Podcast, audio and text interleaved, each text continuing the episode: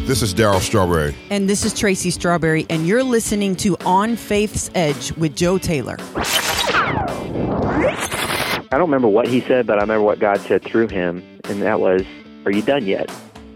Are you done living the life I never intended you to live? And it was at that moment I decided, you know what, I am absolutely done. I'm completely tired of carrying all the anxieties and all the burdens and all the worries of a small business owner. I was fed up. Thank you, Darryl and Tracy Strawberry, for your introduction. Darryl and Tracy wrote a very transparent book on marriage a couple years back called The Imperfect Marriage. You can hear my conversation with the Strawberries at onfaithsedge.com/35. That's onfaithsedge.com/35. Well, hello. Hello again. Welcome to the 58th episode of On Faith's Edge. My name is Joe Taylor, recovering atheist and your servant in Jesus Christ. This is your place to hear conversations about God and living a life of faith in Jesus Christ. On today's show, I speak with entrepreneur and author Darryl Lyons. We talk with Darryl about his book, Small Business, Big Pressure, what to expect as a Christian entrepreneur, and why a mission statement and vision statement are both critical to a small business. We talk about how his faith plays a role in his work, and he tells an amazing story that starts with tragically losing their unborn baby and concluding with a commitment to trusting God and giving up control. Last episode, I spoke with veteran entrepreneur Aaron Walker. This was a great conversation and personally one of my most noteworthy interviews. Aaron spends the majority of his time helping men grow in success and significance as president and founder of View from the Top, a premier life and business coaching resource. Starting his first business at 18, Aaron sold that business. He actually owned a pawn shop that he started. He started working in this pawn shop at age 13, I believe. And he eventually sold that business to a Fortune 500 company. And like I said, this was personally one of my most noteworthy interviews. Just a fantastic man, a fantastic believer, and just a joy to talk to. You can hear my conversation with Aaron at onfaithsedge.com/57. That's onfaithsedge.com/57. Darryl Lyons is the author of Small Business, Big Pressure. Endorsed by New York Times bestselling authors Dave Ramsey and Dan Miller, an NBA Hall of Famer, and 16 successful business owners, his business is considered one of the best places to work in San Antonio and one of the fastest growing companies in the city. Darryl was recognized as one of the top 40 business people under 40, and the mayor of San Antonio, listen to this, the mayor of San Antonio named a park after him, the Darryl W. Lyons Park. For his work in helping to redevelop parts of the city. Hello, Darryl. Welcome to the show. Thanks for having me, Joe. Co-founder of the highly successful Pax Financial Group in San Antonio, Texas. Dave Ramsey calls you a rock star.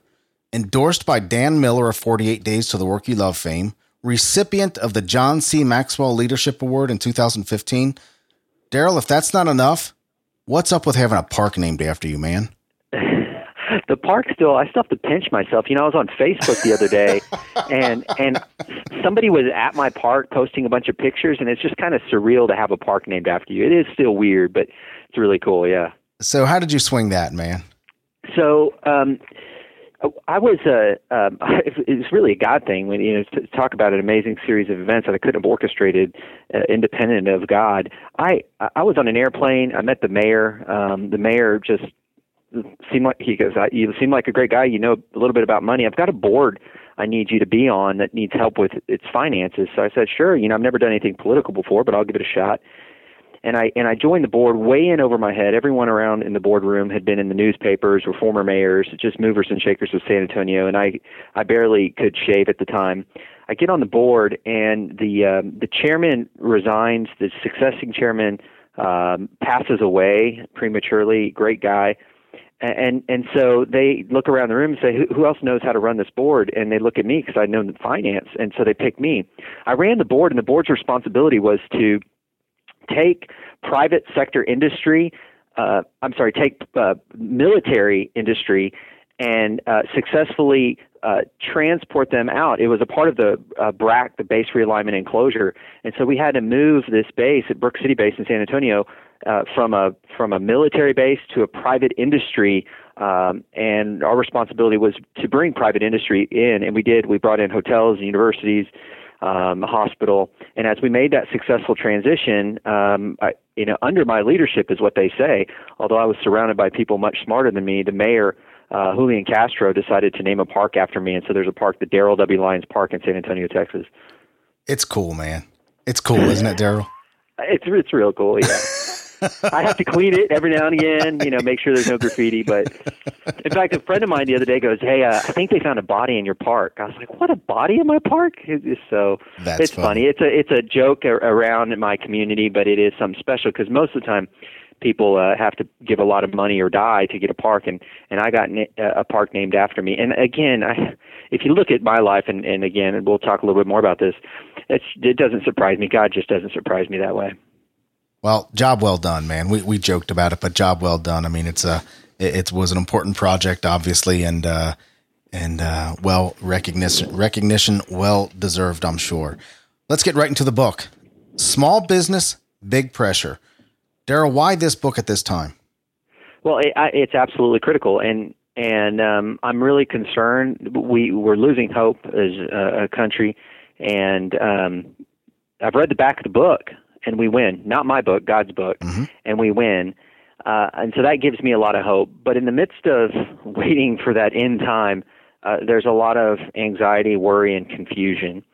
And I talk from a business owner's perspective because that's the language I'm used to speaking. My dad's a business owner, my brother and my sister, my whole family were entrepreneurs. And our Thanksgiving dinner, we talk cash flow and marketing. And so I could talk from the language of a business owner and an entrepreneur very well, and I could talk about what it means to have hope in the midst of anxiety, worry, and confusion. And if I can get somebody to think of the way they transact and conduct business differently, and it's really not overly complicated. It's whether we're abiding or we're not abiding, which is Christianese, so to speak, but either we're dependent upon God or not dependent upon God makes all the difference in the world, and so I'll unpack that more in the book. Outstanding. So who's the book written for? Yeah, so when you write a book, at least when I wrote a book, Stephen King had a great book on writing. It was really good, and I read it after I wrote my book. But he mentions about writing a book and think of one person when you write it. So I thought of my dad when I was writing a lot of the book. The reason I thought of my dad is my dad, he didn't graduate from high school, a very difficult life, kicked out at a young age, but one of the hardest workers you'll ever know, and frankly one of the smartest guys you'll ever know. He does fire and safety, so he puts in these large systems for restaurants, and he's turnpike most of his life, wears a cowboy hat, likes a cold beer, very Texan.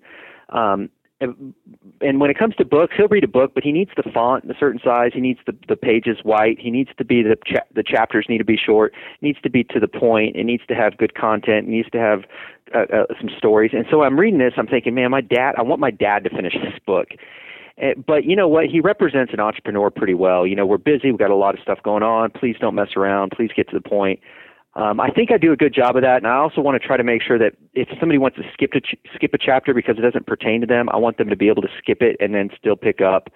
So I really thought of the busy, ambitious entrepreneur as I wrote the book. We certainly don't have a shortage of business books, entrepreneurship books, small business books, name it what you want. What sets Small Business, Big Pressure apart from other entrepreneurial books? So really what the challenge for me was, I've read all of them. In fact, one of my favorite authors is Jim Collins. I'm a nut for anything Jim Collins. And even John Maxwell for that matter. I love John Maxwell's books, but every time I read a book, let's say it's secular for a second, it typically takes me a place where I'm finding myself putting more things to do on my plate, which I certainly don't need anything more to do. There's some good ideas, and certainly I practice a lot of the wisdom in books over the years. I read a book a month, and I implement it, and I'm aggressive with implementing ideas from books and audio. And then I take maybe somebody that has a Christian business tilt, and I find that, well, frankly, a non-Christian can take that same application and apply it to their business. and it's not transformative. It's good nuggets. But I really struggled with a book that really honored God in the way that I believe that He intended the entrepreneur to run a business, and that is recognizing the source of our wisdom. Recognizing the source of our peace, joy, love, patience, kindness, generosity is not something we necessarily can manufacture as business owners. So as a business owner, we attempt to manufacture these things because we're go-getter, get-her-done kind of guys. You give me a checklist on how to have more peace, and I'll do the 5 steps, and I'll move on. You give me a checklist of how to have a better marriage, and I'll do the 5 things. In fact, I was listening to this one audio, and this pastor/motivational speaker said, if you want your wife to love you better, try doing the dishes for her. So I said, man, that's great. I'm going to do the dishes, and that's just another good idea, another tip. I do the dishes with the expectation that my wife's going to, she's going to kiss on me a little bit because she sees I'm doing the dishes. She didn't respond that way. I get mad. She gets mad. And then we're a total mess. So the idea behind, I think, having an entrepreneurial inclination is great, but having one that completely abides in Christ is really what I'm after. And in that circumstance with my wife, I would say, God, I don't have the capacity right now to love my wife, but you are love. Let your love flow through me. And a byproduct of that is I'm going to have generosity and kindness, and I'm going to do things for her without an expectation as a result of it. What sets apart the Christian entrepreneur, the Christian small business owner from a secular small business owner? How do they set themselves apart? What are their what expectations should they set for themselves? Conducting business, just an overview of the Christian from your point of view, the Christian entrepreneur.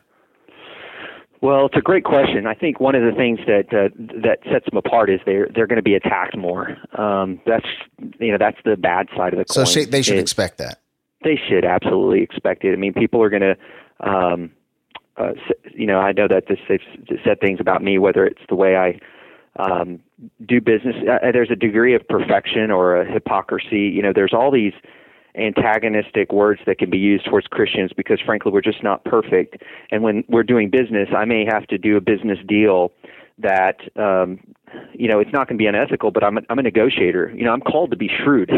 And I'm not going to ever be unfair to anybody, but I am going to look for a good deal.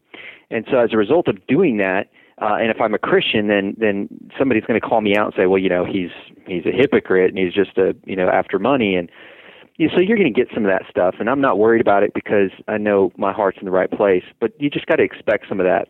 And you got to expect some a higher degree of animosity and stuff like that we see in the marketplace today where we've got a lot of people who are baking cakes for people who have a lifestyle antithetical to their faith.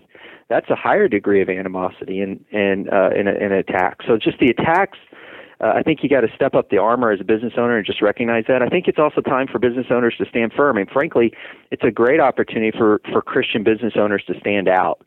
It's finally time for the real Christians to stand up, so to speak. 80% of America says we believe in God, but there's no difference there. And so what I'd like to see from a business owner, if I could see like a clear distinction between a business owner who's a Christian, who's not, I'd like to see one that lives in peace and not fear, and just make that one distinction. And that's a strong distinction. In peace, that's easy. It does hard. Not fear. Oh yeah, it's a simple concept. Certainly not easy. Let's talk about some of the content in the book. And the way I'd like to do this, if we could, Darryl, is I'm just going to read some statements or some words, and you give me some real powerful pieces of advice related to the following, okay? Got it. Mission statement. Yeah, so mission statement is the guiding light of the organization. It's I was on a board and another board, and I got around a room and we were designing our mission statement, and a lot of people rolled their eyes and said, this is kind of just stuff that you put on a website and walk away. Right. I'm not of the opinion. I believe that the mission statement is critical for the decision-making process. Just real quick, our company's mission statement is to bring generational change to Middle America through a process of independent advice and principled leadership. The reason that's important, in fact, there's a key words in there called that say Middle America, And that keeps us focused. They asked Bill Gates and Warren Buffett, if you guys could agree on one thing, what would you agree upon? And they said that focus was the most important attribute for our success. Mission statements give you that focus. And in ours, we focus on Middle America. And that way, when people try to sell us software or different strategies to serve at marketplaces different than Middle America, we pass and we don't waste our time. So it's really a good filter, too. Darryl, how do we avoid, as Christian business people, how do we avoid those types of mission statements that are, let me give you an example, just off the top of my head. Mission first, people always, serving our most important resources, our people and our shareholders. That's everybody. I read a book called Essentialism by... Greg? Is it Greg? Greg McCowan. That's it. Yeah. It talks about the critical few. But he also talks about these mission statements, how we can really get lost in the minutia with a mission statement. Yours certainly seems specific. There's certainly a lot of vague ones out there. I believe that it's just it's like a job description for the company. So I believe it says really kind of three things: what the company does, who it does it for, and then how they do it. And if you can just kind of encapsulate those three things, I think you've got a mission statement. The vision statement, on the other hand, really kind of tells the world where you're going. And it's almost idealistic, but that's okay. It really is designed to really change. I love vision statements that want to change the world or change the community. I don't like vision statements that say, we're going to make $10 million in the next 5 years. I don't think that really creates a crusade. I love a crusade behind something that changes lives or changes the world for a better place. And a vision statement really pushes people that way, whereas a mission statement will give a filter for decision making. Professional and personal goals. So they certainly tie together. I was just dealing with this just the other day, and I found a house I liked. I mean, I had a beautiful house. I don't need to move. I could live in my house forever. I grew up in a single wide trailer, so frankly, I'm fine. I don't need. I've got a 2-story house, 3,300 square feet. Perfect. I don't need anything. But it just happens this way. And I'm not. I love giving, so I don't want anybody to take this wrong. I'm a big giver. I would never sacrifice my giving to do this. But I saw this house was really awesome. Like, it was way over my price range. But I thought, you know what? My business is actually growing pretty well. And I look at that house and I said, okay, how much would it cost? How much is the down payment? And then, I went back to my business and I said, okay, my business would have to profit this amount of money. And how long would that take? And I was like, 7 years. So in 7 years, I can buy that house if I do these things in my business. So it really ties together, one and the same. But I don't always look at it financially. In fact, every year when I do my goal setting, and goal setting is great. I mean, who first builds a house without counting the cost? Go like an ant thou sluggard, consider his ways and be wise. But by the same token, I want to completely engage the creator of the universe who's interested in my well-being, but also thinks much bigger than me as I do my goal setting. And when I do goal setting, I do spend some time on that. I differentiate between desires and goals. Desires are the activities that or the kind of the big picture thing, and the goals are the action items that are necessary to accomplish those big picture things. For example, when I met my wife, right when I saw her, I knew I was going to marry her. Brunette, 5'8", just beautiful. And right when I saw her, I was going to marry her. By the way, I love God, love Christian. I don't like to go and party or anything, but I met my wife at a bar. Can I just be candid with you for a second? And so I met her at a bar of all places. This years ago. And I fell in love.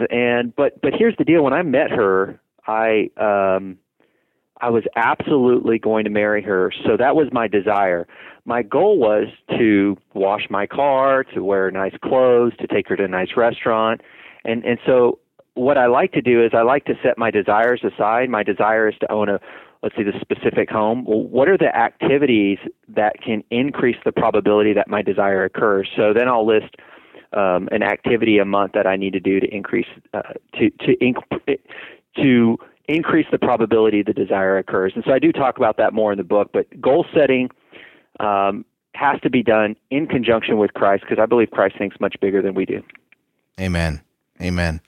Let's talk about hiring and firing, if we could. Those business owners that have employees.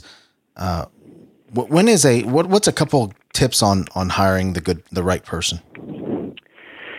Yeah, so that's tricky. I'm really not good at this. I do write about it in the book, but I'm not good at it because what I do is I identify somebody that's maybe in a tough spot, but I see a lot of potential in their life.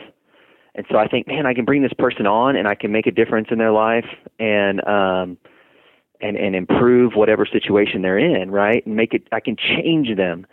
If I get them in my culture and I get them around my leadership and all these things, I can change this person. So I've gotten so many people to work for me with my intent of changing them and seeing the best in them, only for them to become a sore spot in our organization. So I've transferred a lot of my hiring to other people on my team that are an advocate for me and can and really do a better job of filtering than I would.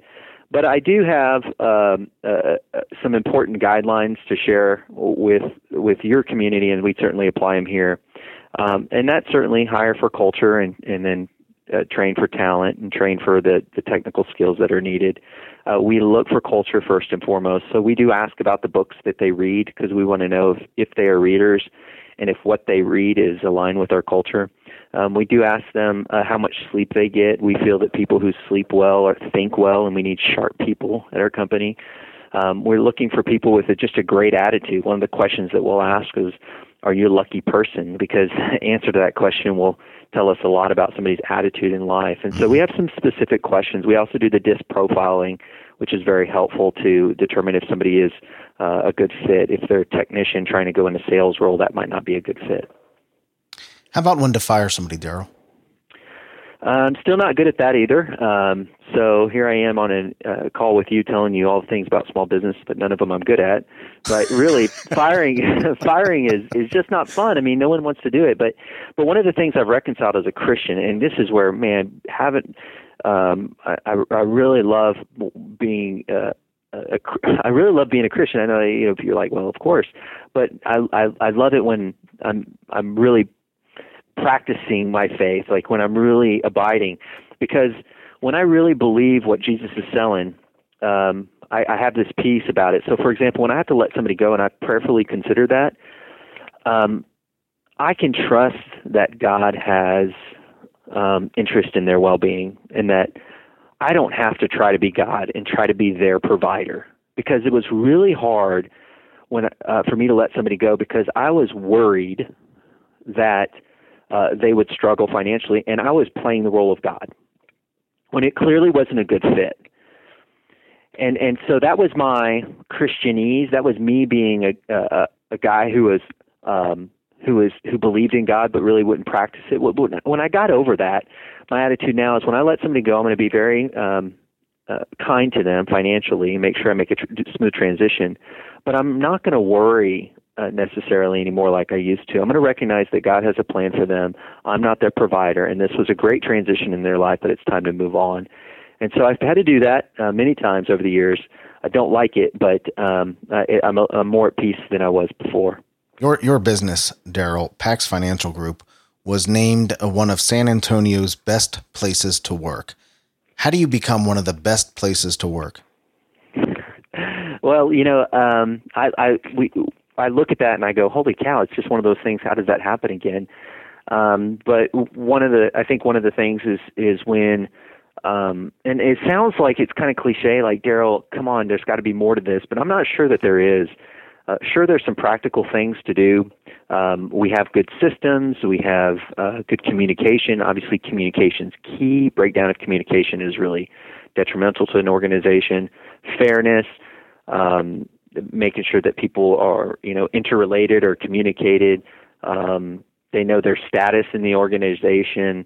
They have a degree of autonomy. In fact, that's a research acronym called SCARF that your listeners can look up. That's a great research-based model for what a good environment of a culture looks like that I think about a lot. But set that research aside, I think even more important is when I made a decision as a leader to abide, and I keep going back to this because it's not something that I think is that anybody who's a person of faith should take lightly, because it's one of the most crucial elements in our faith. When I abide, when I trust in Him moment by moment, the byproduct of that is I bear much fruit. And bear means I don't manufacture, it means I produce, and I just produce as a result of abiding in Him, and it's an overflow for other people, and that's love, joy, peace, patience, kindness, generosity, and self-control. So as a leader, if I'm abiding in Him, the overflow is self-control, the overflow is peace. It's not fear, it's not anxiety, it's not worry. And when you have a culture that leadership, everything rises and falls on leadership, when it's about that, then you have a good place to work and people thrive. And so that's the direct result of us winning some awards recently is because of that. And I'm going to attribute 100% to that. And again, you could probably say, well, it was good systems, it was some of the other things that you do. Yeah, probably that had a factor, but I really think that our leadership, certainly me and certainly other leaders here, made a commitment to trust God in each moment. So when someone turns the last page of Small Business, Big Pressure, Darryl, what will they be equipped to do? So they will know their role. First of all, when you read my book, there's those solopreneurs who are trying to make a transition out of the workforce into an entrepreneurial career. Which people have read the book and said, "Okay, I'm ready to make that transition now." That's awesome. And the reason they're willing to make that transition is because prior to reading the book, they were gripped by fear. Right, and so, or you may have a business owner who was concerned about paying his employees a fair wage because he was living in fear that his business would go broke. So when he's done reading the book, he say, you know what, the right thing to do is pay them. I trust that God will work it out. So I think when people read the book, there's going to be some practical applications. It's absolutely a practical book, but when they read it, they're going to say, you know what, I can make this next step and make this next decision because I do trust that God is real, and I do trust that He's going to take care of me. And they start making better decisions as a result of it. And what's going to happen is when somebody reads this book as a Christian, they're going to be willing to take that next step of faith. Let's dig a little deeper into your faith, Darryl. How does your faith play a role in your work? Yeah, so I'm going to answer that question a very roundabout way, but I'll definitely get to the point. You know, just walk in life just like anybody else. This was about 6 years ago, and I was really struggling with just getting a little older, and I wasn't playing basketball and football like I used to, so I took up golf. I not only embarrassed me, but I embarrassed other people playing. I'm just not really good at the game, and so I decided to take up jogging, so I went jogging before conference, and I jogged a couple miles, and then I got completely lost. This was in California. I didn't have a clue where I was at. Got back to the conference. I was late for this conference that I was supposed to be at because I was jogging at 6 o'clock in the morning, completely lost, running on the highways. I get back from the conference, and I had pressed a button on a client's account. We manage a lot of people's money. And I pressed the wrong button, and I lost him $10,000. And I might as well put a pile of $10,000 on the ground and burned it. And he was mad. He had a beard and guns, and he was very angry with me. So things are just not feeling right. I mean, I'm just worried. And so I decided to just hang out at the house. At the time, we have 2 kids. My wife's expecting our third. I said, look, it's a beautiful February day. You just stay home. I'm going to go to the grocery store and get some groceries, and I'll take my 2-year-old daughter, Claire, with me. And she's beautiful little blonde. I take her up to the grocery store, put her in the back seat, and we're enjoying the day. We roll down the windows, and we're singing. I don't remember what we're singing at the time, but all of a sudden she screams, and what she had done is she put her finger between the window and the frame, and it got stuck because she had kicked the electronic up button. So I try to drop the electronic window, but it wouldn't come down, so I swerve over to the McDonald's parking lot. I thought I was going to have to punch the window down. It didn't come down, but finally she let go of her foot, and the window did come down, but her finger was severed. And there was blood all over her dress. So I rush over to the hospital. It's the Baptist hospital right around the corner. And I asked the doctor, they asked, my name, and I didn't have a clue what my name was, my date of birth, I didn't know. Just take care of my princess, there's blood everywhere, I'm really kind of freaking out. And that night they kept her in the hospital, and Dr. Chris Phelps successfully reattached her finger, not without fear or pain or anxiety. But that night my wife lost the baby. Oh, no. And so, like, I at this point, I didn't have a checklist. Like, all the books I've read, I didn't have a checklist of how to get out of the situation, because if you kind of think about everything, I felt really small. My identity as a man, as an athlete, as a business person, as a father, as a husband, all of it was, I couldn't do anything. And so I call a guy up. His name is Bill Loveless. And he had gray hair, and he had been in the business world, decided to become a missionary. I didn't know why. It didn't matter. But he knew a little bit more about the Bible than I had at the time. I wasn't really engaged in my faith. And I don't remember what he said, but I remember what God said through him, and that was, "Are you done yet? Are you done living the life I never intended you to live?" And it was at that moment I decided, you know what, I am absolutely done. I'm completely tired of carrying all the anxieties and all the burdens and all the worries of a small business owner. I was fed up, and I'd seen too many business owners fall into alcoholism and divorce and other issues, and I just saw that career path or that life path, and I didn't want to have anything to do with it. So it was at that moment that I just made a commitment to trust God, not just as a leader, but as a friend to others, and as a husband, and as a father, and just trust him and really, really trust him and stop trying to control everything.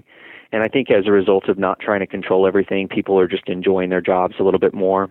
And I am as well. And so that's kind of been a 6-year journey now, and I'm seeing the fruit of it, and really just enjoying sharing that with others, because business owners who are starting to buy into what Jesus is selling of just trust me and trust me and trust me and trust me and trust me, and then finally they get to the point and say, okay, I'll trust you.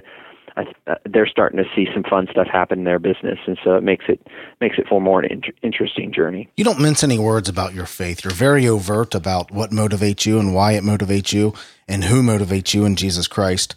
How did you come to believe in Jesus Christ? Well, it was when I was a kid, I was baptized at a young age. I made the decision when I was a young child, and God had relentlessly pursued me, through high school and college, as I decided to go my other ways. But I had made a decision at a young age to accept him as my Lord and Savior, and that was really important to me. I never felt him left. He was always pursuing, but I was always interested in other things and distracted by life, specifically in high school and college. I did not surround myself with people who were equally yoked, people of faith. So I found myself falling into behavioral patterns of the world. And to unwind those relationships is difficult. But when, I've always felt God's pursuit. I remember in college, we were out one night just having a great time, just a bunch of guys. And somebody told me in the middle of the night, I think maybe at a bar or somewhere, that it was National Day of Prayer. And it hit me. I go, man, I can't believe it. It just bothered me that I wouldn't know that, and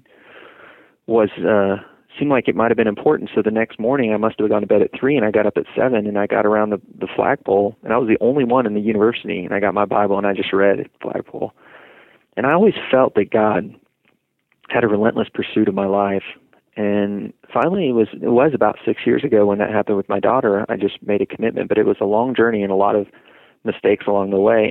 And frankly, I don't have any necessarily regrets, but there are some relationships that I think I could have had a more of an impact on if I wasn't so distracted by the pleasures of life. Since surrendering your life to Christ as an adult, not discounting the decision you made as a child, but since surrendering your life to Christ as an adult, have you ever doubted your faith or even the existence of God? Absolutely not. From what I understand, I think you're a former atheist, right? Recovering atheist? Yeah. So yeah, I No, I have not. I love Ravi Zacharias. I love Lee Strobel. I guess I just spent so much time prior. So prior to that, buying into the I'm the way, the truth, and the life. So I did buy into that Jesus can be my life. But prior to that, I always had an intellectual curiosity, which didn't make any change in my life, right? Mm-hmm. So I had read a lot of books about Jesus and Islam and atheism and what it means to be agnostic. And really, I had peers around me that challenged my belief system. So I spent a lot of time reading that stuff.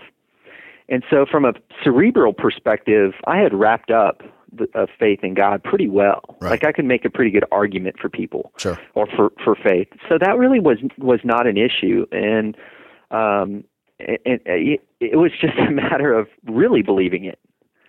That was the really hard part. Like I could certainly make a case for Christ. That was no issue. Like I will rip you. I'm not saying I would to you, but I would tear somebody apart if they wanted to debate me because sure. I had all the theological stuff in my head. That wasn't an issue. It was, I would just go out and then do the same thing with them. And it was no difference in my life. And so, so I hope that answers your question. I really didn't struggle with, and I still don't to this day. There's certainly some concepts that are kind of weird, but what I do now is like, God, I don't understand that. One day reveal that to me. But because I don't understand it doesn't mean I don't discount the whole thing. You know what I mean? Right, right. As Christians, us not knowing does not diminish our faith or does not diminish the existence of God or the power that he has in our life. Not knowing something about him doesn't diminish that at all. It doesn't at all. You know, somebody asked me the other day, well, how do you know? I go, and I don't share this with a lot of people, but of course I'm going to share it with all the thousands of people that are listening. Somebody asked me the other day, I said, honestly, you know, there was a point where I just looked at all the probabilities that it's possible because I'm a finance guy, right? I look at money and investments and I go, the probabilities were pretty high. Like it wasn't 100%, but just factually speaking, I was like, man, there's a very high probability that God and Jesus and this whole thing went down. And so there was a cerebral time where I said, you know, I'm just going to go with probabilities here. That wasn't transformational, and that wasn't the right way to do it. I just had to do that because sometimes I get a little academic on myself. But it was fun and stimulating, and I enjoyed that. At the end of the day, I still have those times where I do get these little questions or things that I read that, especially when I read the Bible, maybe some of the Old Testament, like, God, why did you do that? But the great news now is that it doesn't bother me. There's a time and place where he'll reveal it to me, and I'll just be open to when that happens, because that's typically what happens is I don't get it. And I used to say I don't get it, so now it's a potential ding in God's armor. Not anymore. It's like, okay, I don't get it. That's on me. I'll figure it out later. God will reveal it, and I can move on. Be as transparent as you're comfortable with this next question, Darryl, if you would. Have you ever had a time when compromising your principles of faith seemed like the right thing to do for the sake of profit or expediency or, let's face it, frankly, just an easy way to get out of a situation? I'm trying to think, you know, I don't think it's ever, I've never compromised my faith, never once. In other words, I've never had to, for the lack of a better word, deny Christ, deny my Christianity. Wait for the rooster to crow, huh? Yeah. I've never had to do that. Now, what I have done, and I think many people have done, is I've lied. Right. And so I've compromised integrity in things that are important. I mean, that's not habitual, but I've done it. And then I recognize, oh man, what an idiot. I shouldn't have done that. Usually God convicts me. The more time I spend with God, the less that becomes as frequent. When I wasn't with God, it seemed like that would happen more and more often. But now that I spend my time really just responding to God. I surround myself with other good men and women that share the faith. I don't find that those compromises integrity happen. I mean, I don't even know the last time. Have you ever had a major decision point in your life? Let me give you an example. We both know Dan Miller of 48 Days to the Work You Love fame. And he he had a time in his life where he was, I think it was, and he's open about this. He owed $400,000 because of a business deal that went bad. And now I'm not making any judgment, judgment calls about bankruptcy or about anything like that. But he talked about his faith and the role his faith played in that decision. And he decided, I'm not going to file bankruptcy. I'm going to pay every penny back that I owe, over $400,000 from a business deal that went bad. Have you ever had a similar kind of decision point or point of crisis of faith, or the decision point where you say, this is because of my faith? Yeah, well, I think there's probably one I can think of off the top of my head. It's such a good question that I'd love to give a prepared answer, but one that just comes off the cuff that I've worked and had people that have worked with me closely in a business relationship that they, as I got engaged with them, I realized that their skill sets were not equal and that they were not the best person for the role. But I took inventory of that relationship through prayer and through conversations with other people and a consideration of how God had orchestrated that relationship. So I went into business, and God had, he put us together in business in a way that I would have never imagined. It was very unique. But I got to the point where, we weren't on the same page. The skill sets were not there to do the job with excellence. And if I had my business acumen or my business hat on, I would have said, okay, we're done. We're moving on. This is not, you're bringing me down. I can move on faster. But at that point I had to take inventory and say, is God doing something bigger here spiritually? There's powers and principalities, right? So is God doing something spiritually here that I need to recognize on me or in the context of this relationship? And so I stayed in that business relationship, even though there was financially, it might not have been the best move. But it did happen. I will tell you that God did some amazing things through that unique business relationship for His kingdom that financially might not have been the best business deal, but God used it in an amazing way. And it worked out just fine. But there was moments where I completely wanted to disintegrate the business relationship because the math didn't work. Now, I will tell you, I think making stupid decisions for Jesus are still stupid decisions. And I really wanted to be cautious about this. It wasn't working, and this business person wasn't good. But I did seek out counsel, and I did prayerfully consider whether or not I should move on. The counsel and the prayer clearly told me to consider moving forward with this person because God had a bigger plan. And so once I made that commitment, I just let it go, and I was at peace with whatever God was doing. So that is one example. And that happens a lot with people. And so as we make business decisions with people, and people tend to let us down. They're like paintings. The closer we get, the more flaws that we see. But if we recognize that God has orchestrated the relationships uniquely, and we don't measure it based on the profitability of it. We measure it by the fruit that comes out of it for God's kingdom or for His glory or for whatever else He wants to do. Sometimes we have a little bit more patience than we otherwise wouldn't have. Do you have a Bible verse or passage, Darryl, that's most significant to you? Go like an ant, thou sluggard, consider his ways and be wise. And here's why I'm going to share that one with your audience for just a second. That was my verse of life, and that I don't have any tattoos, but if I did have a tattoo, that would be my one. And also I would have a tattoo called Mental Toughness Extra Effort, MTXE, Mental Toughness Extra Effort, and that was my attitude before I really started, again, about 6 years ago when I made that transition in life to really buy into what Jesus is selling. And now my scriptures, John 15:5, and I mentioned this earlier, whereas I am the vine, you are the branches. If you remain in me and I in you will bear much fruit. But it's the last part of that scripture that I really dig, and I'm really starting to really believe, each moment, not just like in a year, not in a month, not in a day, but just in each moment, the last part of that saying, apart from me, you can do nothing.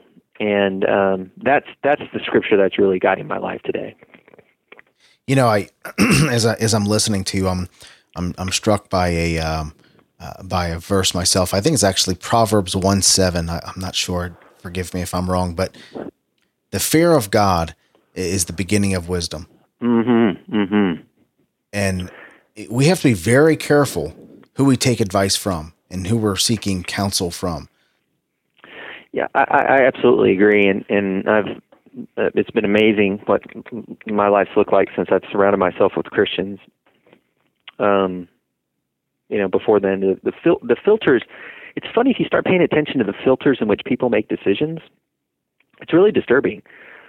So people kind of make decisions based on fear or what other people might think or what's in it for me, and you start to get this track record of the kind of the worldly mindset of decision making, and it kind of it's worrisome that's somehow the filters of decision making are really poor.